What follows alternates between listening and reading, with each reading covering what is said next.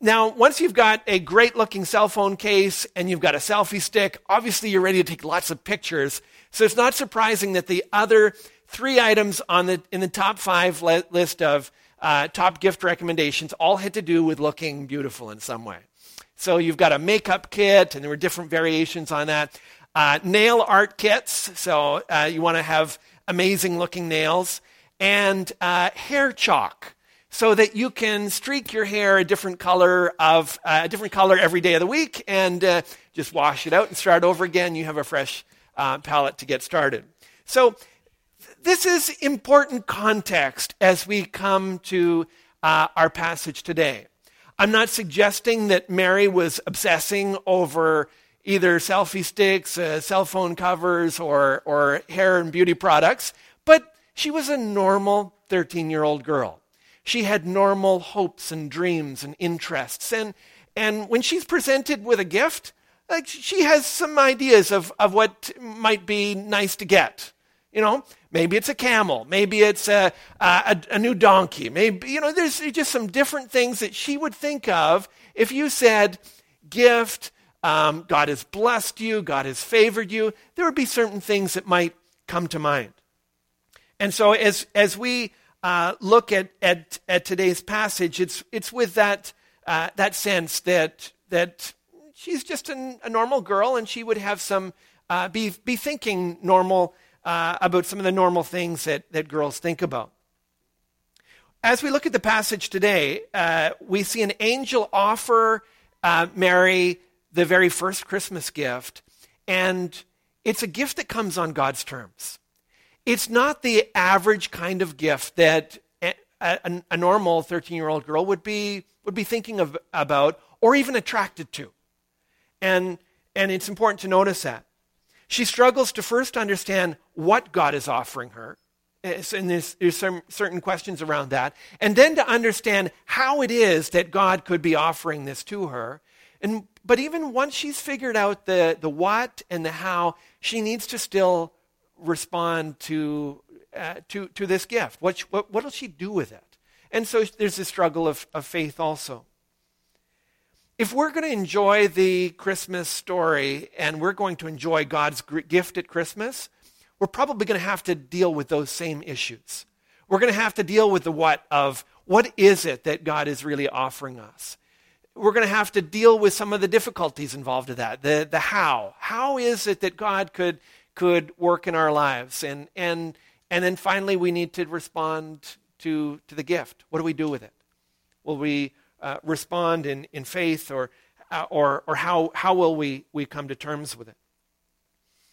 So those are the those are the questions Mary's Mary's going to deal with. Those are the questions that we often struggle with, and so we're looking to to the scriptures today for some help in working through those issues that we might be able to enjoy Christmas as God had intended it. If you have your Bibles with you today, I'd encourage you to turn with me as we've been uh, looking through Luke's Gospel. Today we will look uh, at verses 26 to 38.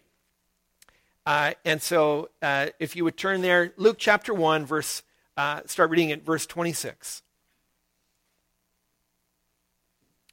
In the sixth month, the angel Gabriel was sent from God to a city of Galilee named Nazareth to a virgin betrothed to a man whose name was Joseph of the house of David. And the virgin's name was Mary. Came to her and said, Greetings, O favored one, the Lord is with you.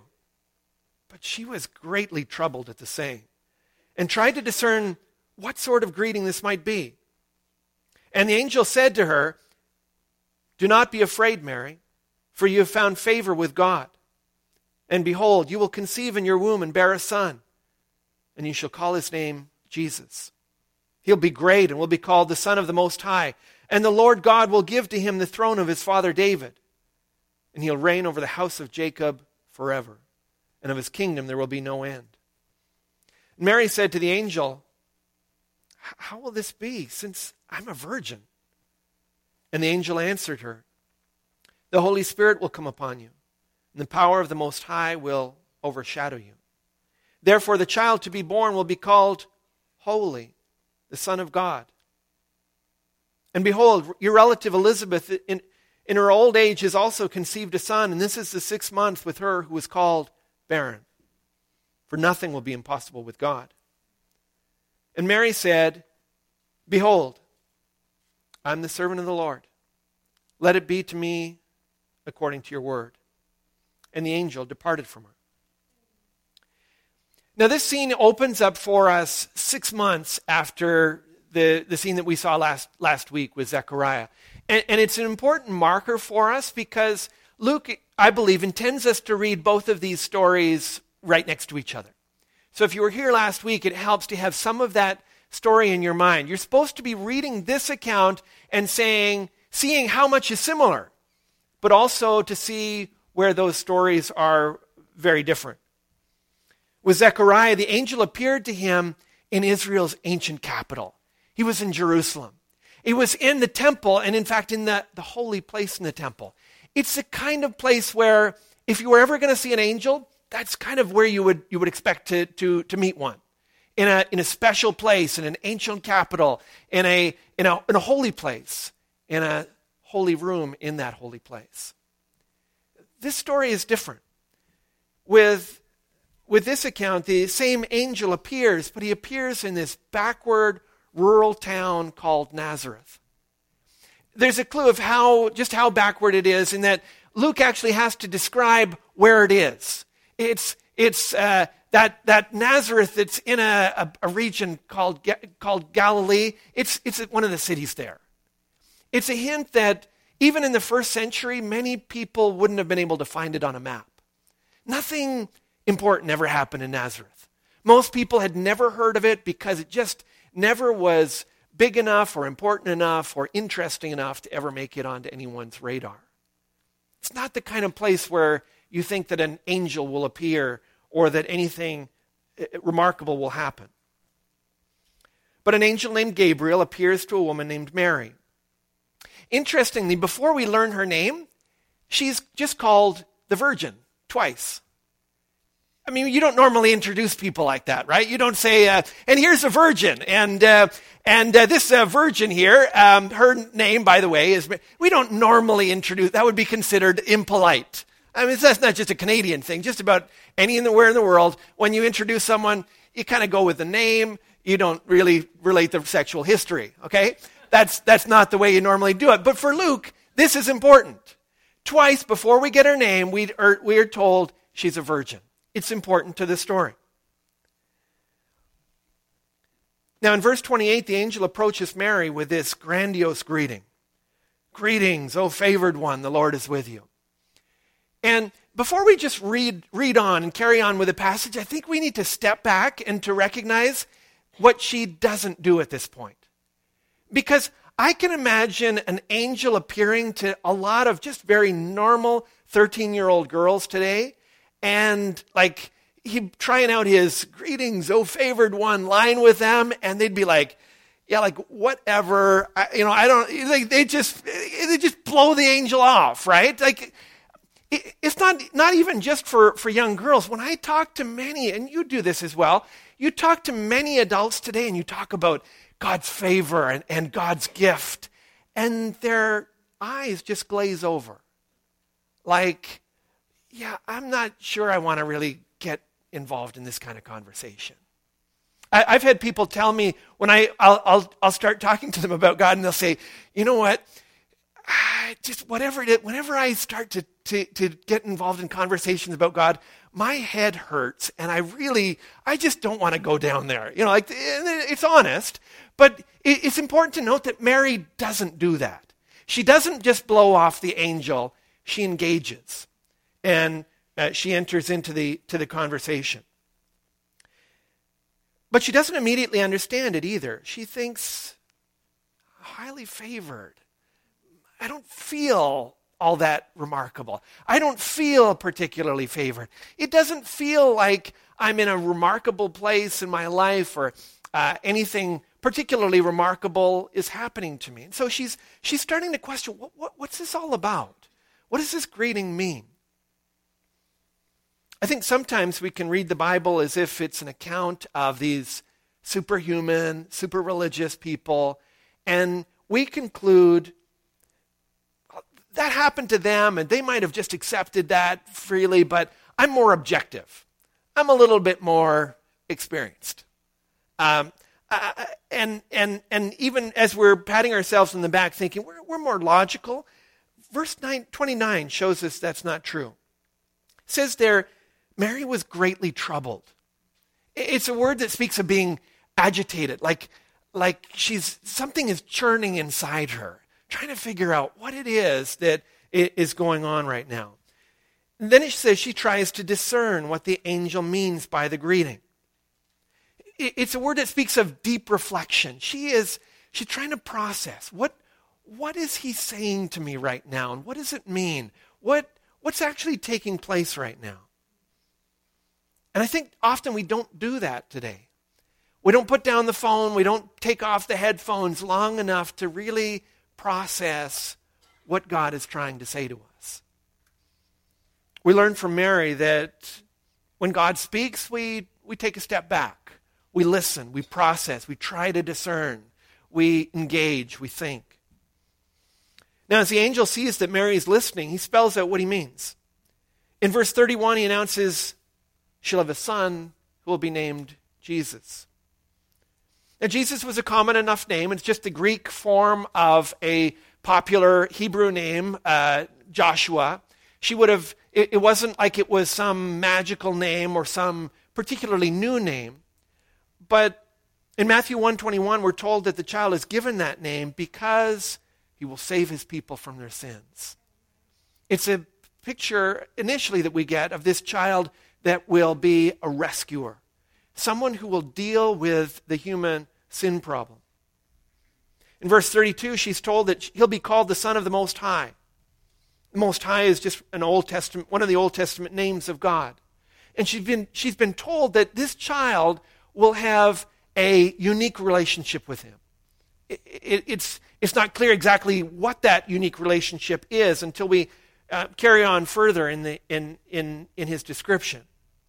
She also learns that he's the promised ruler the king like David, the, the son of David who would rule. It's the Messiah that had been prophesied. But he can't just be a regular human ruler because, according to verse 33, he'll reign over the house of Jacob forever.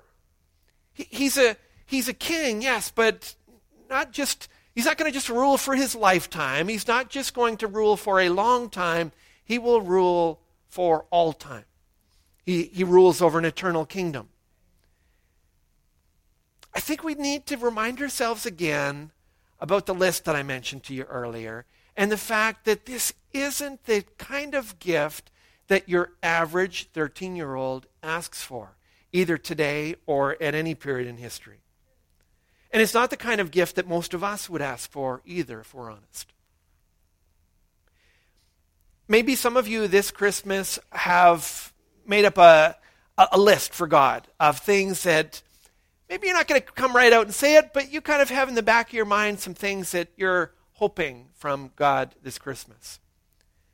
Maybe you're asking God for a better job, for a calmer marriage. Maybe you're asking for a different body or an offer of admission to the right university. Those are just normal things that we, we hope for and we aspire to. Those are things that we would love to have. Surely Mary had her wish list of hopes and dreams as well. The question we need to ask, though, at Christmas is what do we do if God gives us a different gift? What if what God gives us and offers us isn't on the list? What do you do with that? If you trust in God's wisdom and goodness, you need to ask yourself some questions, right? Someone said, What if I get three gifts this Christmas and they're from three very close friends? The first gift, I open it up and it's a big box and it's actually a, this, this box is full of a year's supply of hair loss, hair loss tonic called Rogaine. Okay? But I'm thinking, wow, that wasn't on the list, but that's, that's an interesting gift. Okay? Then I open up the second, uh, the second package, and it's a little smaller, but in the second package, there's a book. It's How to Lose 50 Pounds in 50 Days. I'm thinking, hmm, that's, again, that wasn't on my list, but that's an interesting gift.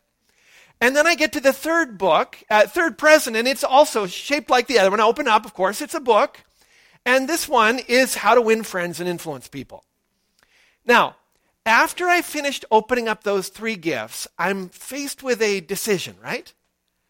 I either have to come to the conclusion maybe I got the wrong gifts. Maybe my friends had intended to give these gifts to my neighbor or a friend or someone else, um, but maybe, maybe that was one, maybe that was the case. Or I might come to the conclusion, you know, I really trusted and respected these friends in many ways, but maybe they don't, they don't know me as well as I thought, I thought they knew me. Okay, that, that could be an option that you take. But if you don't uh, choose one of those first two options, you probably have to come to the conclusion that you are bald, fat, and obnoxious. Those would be the other, another way of, of interpreting those gifts that uh, you, you, you're, you're losing hair fast. They, they think that you need to lose weight, and they also feel that you need to work on your interpersonal skills. That, that could be a very natural conclusion that you would, you would draw from three gifts given to people, given to you by friends that you trust and respect and otherwise appreciate. Now, I think at Christmas we're faced with a very similar decision. Because Christmas isn't primarily about giving you a better job. It's not primarily about giving you a calmer marriage or a different body or an offer of admission to the university that you'd hoped for. Nothing wrong with any of those things. But that's not what Christmas is. That doesn't show up in any of the accounts. That's not what God gave us. Instead, the message of Christmas is that God gave us a gift that wasn't on anybody's list. God gave us a gift, so, first of all, of someone to rescue us from our sins, and someone to be an eternal king to guide and lead us into his will. If that wasn't on our wish list this year, and God gave it to us anyway, we need to face some hard questions about ourselves. To experience the reality of Christmas, we need to admit certain things. We need to admit that the problem with sin is the defining issue in our lives. That a solution to that and a rescue from that is the most fundamental thing in our lives that we most desperately need. And we need to admit that God has given us a king because all of us just trying to do our own thing, to walk our own way, even when we're trying to do the right thing, just making it up as we go along is anarchy that is killing us. We have to conclude that we need a king, that we need someone who would guide us into God's plan for our lives.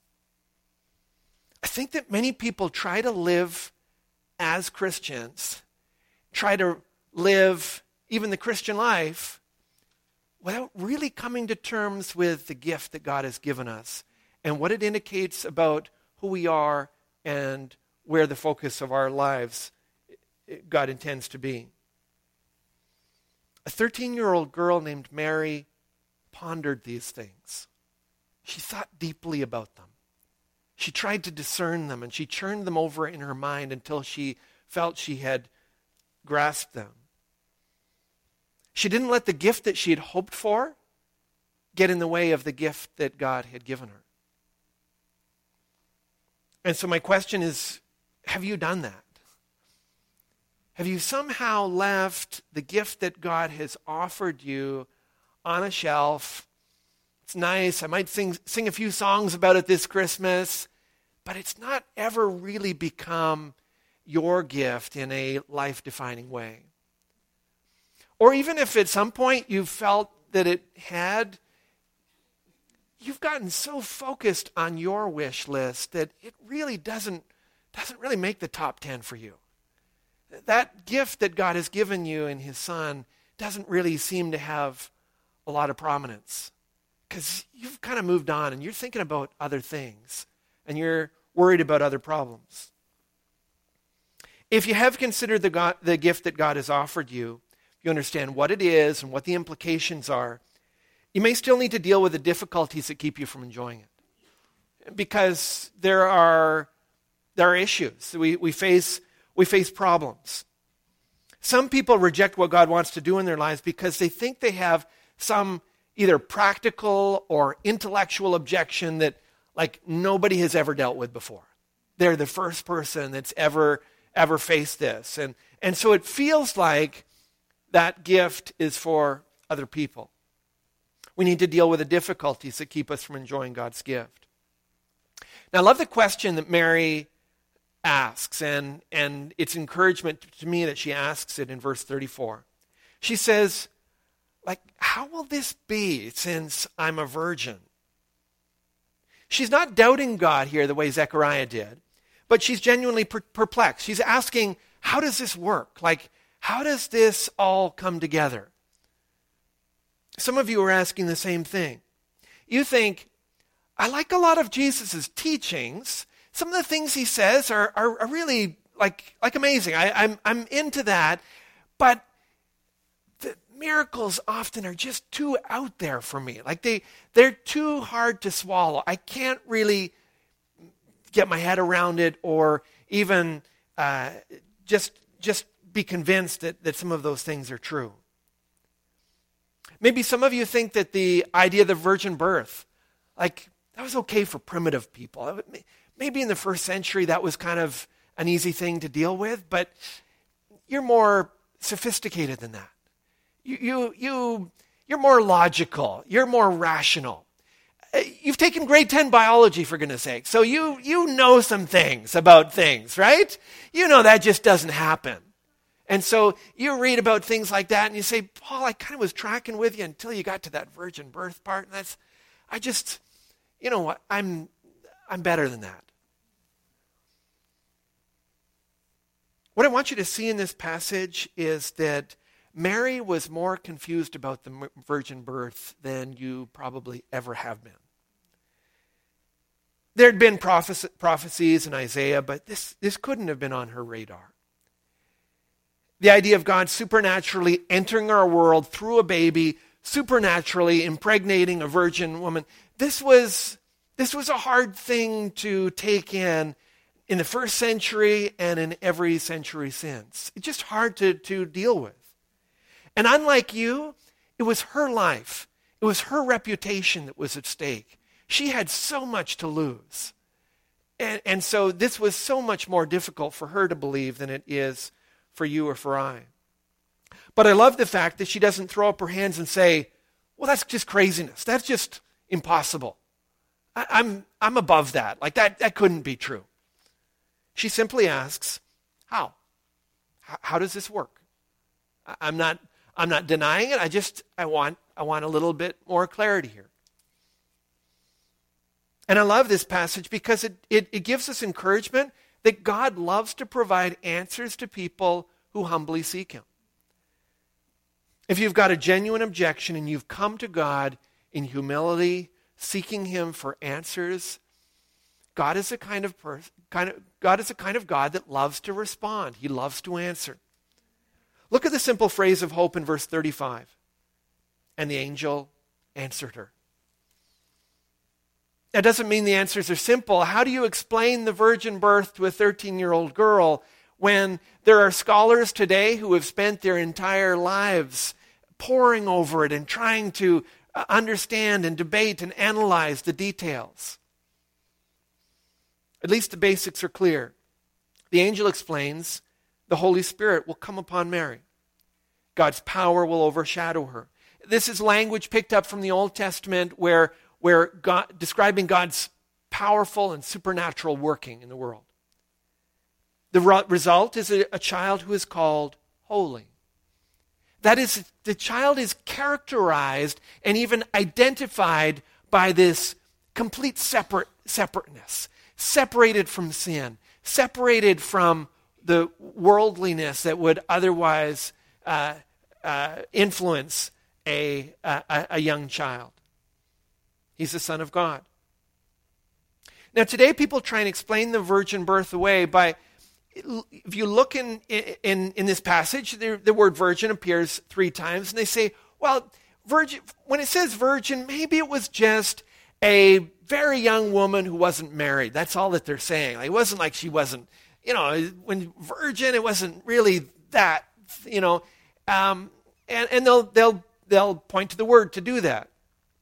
But if you see the word virgin appear three times in your translation, actually the third time, it's a different word. It's a phrase that, that often, in order to explain it and avoid confusion, they just put virgin, but it's actually a, a much more explicit phrase that's used there. Literally, she says, How will this be since I don't even know a man? And it's a, it was a very clear indication to anyone in the first century like, I don't know a man in, in any kind of intimate or physical way. Like, how could that even be? It, it goes, it, it takes a, uh, a, a word and explains it in a phrase so that there would be no confusion, there could be no mistake. Unlike Zechariah, Mary doesn't ask for further proof at this point.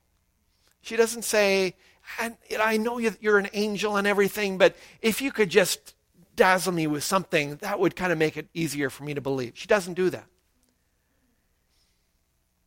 But interestingly, angel, angel freely gives her further proof anyway. He tells her that her relative Elizabeth, who is a senior citizen at this point, she's not been able to have children all her life, and now miraculously she's six months pregnant. He knows that the miraculous, miraculous nature of both of these births will draw the women together so they're able to support and encourage one another. Probably the angel's most powerful explanation comes in verse 30, 30, 37, though. He says simply, For nothing will be impossible with God.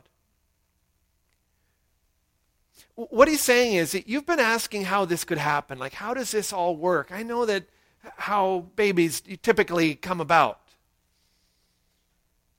But the answer is that God can do whatever he wants. Nothing is impossible with God.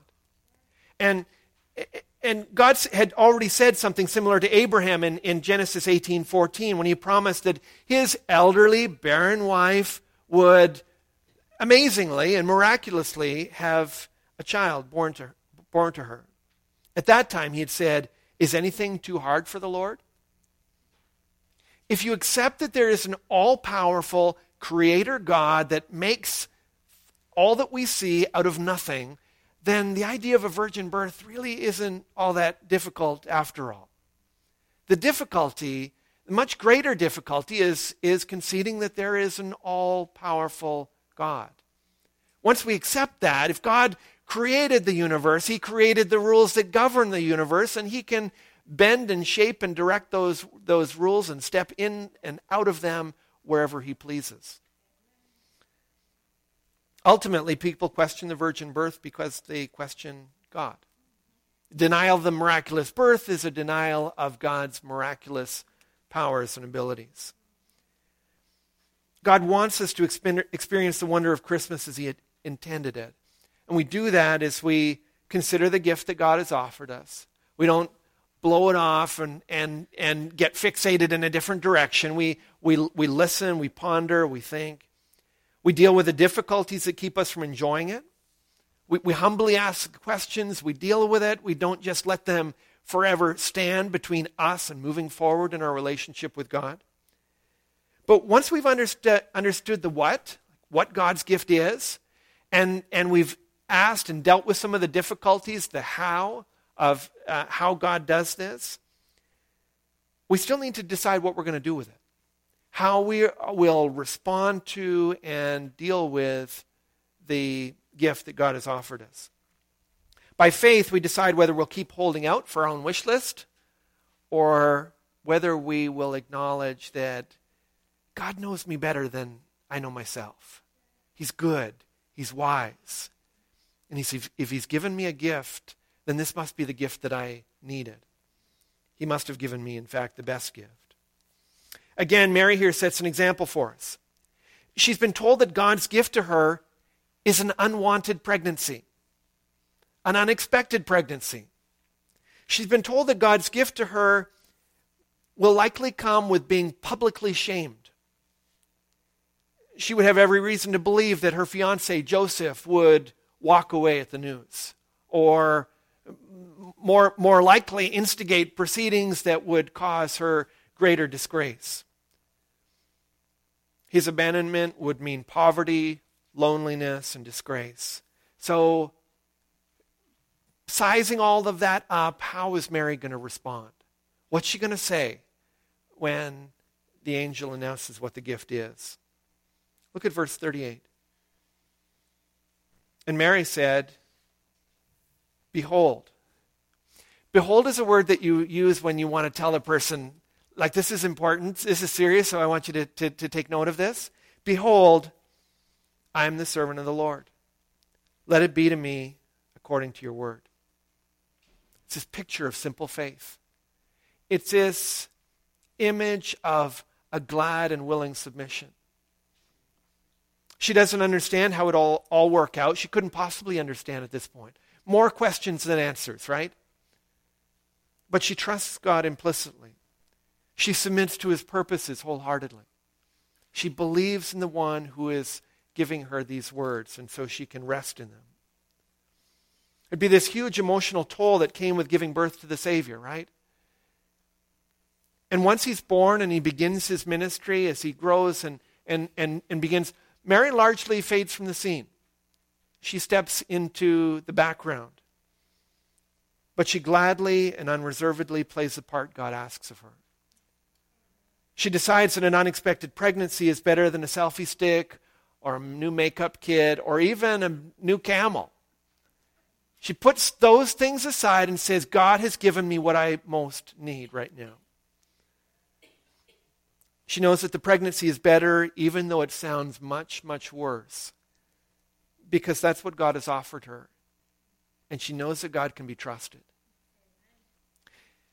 Famous conductor and composer Leonard Bernstein auditioned hundreds, perhaps thousands of people for uh, his orchestras and, and different projects over the years. He was once asked, which instrument is hardest to play? He'd met all kinds of musicians and performers. And without hesitation, he answered, second fiddle. He said, I can always get plenty of first violinists, but to find one who plays second fiddle, second violin with as much passion and enthusiasm, that's the problem. Mary played second fiddle to Jesus' first violin, and she did it with poise and with grace she bore much cost and then she stepped into the background. Many people will spend Christmas discouraged at their second fiddle life, disappointed that God hasn't given them what was on their list. And Mary reminds us that God has given us the best gift. He's given us what we truly need, and He's given that to us in His Son. Often, the problem with, is with our, with our wish list. Or at least that the wish list has become central and focused when the gift that God has offered us should take center place. When the angel told Zechariah he would have a son, he didn't believe. And the angel said, Okay, you want, you want further proof and you're not going to believe what I say? For the next nine months, you won't be able to speak.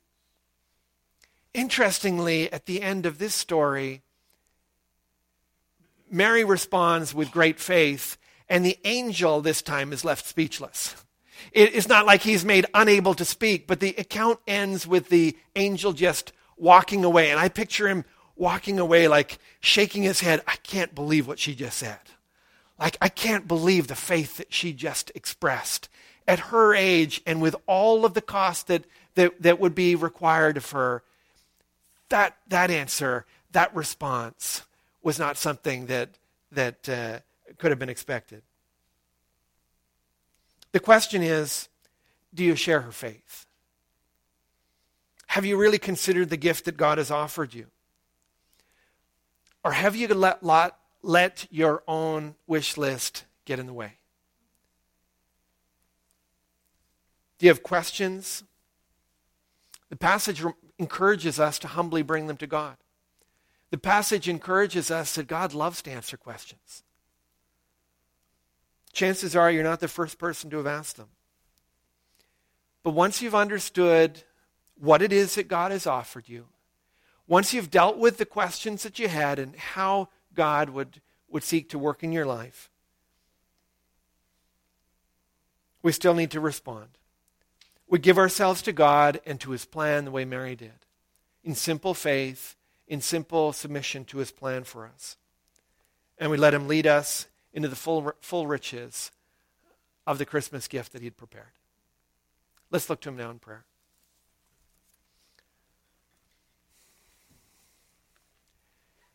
Heavenly Father, we all have our lists. And though we think that we would often wear you out with bringing them before you, we are still amazed that you are so patient with us. You're so generous with us. You, you do respond and you do grant us so many things that we, we ask you for and everything that we need. But you've offered us the most precious gift, and so often we won't slow down enough to enjoy it. Would you focus our attention on Jesus Christ?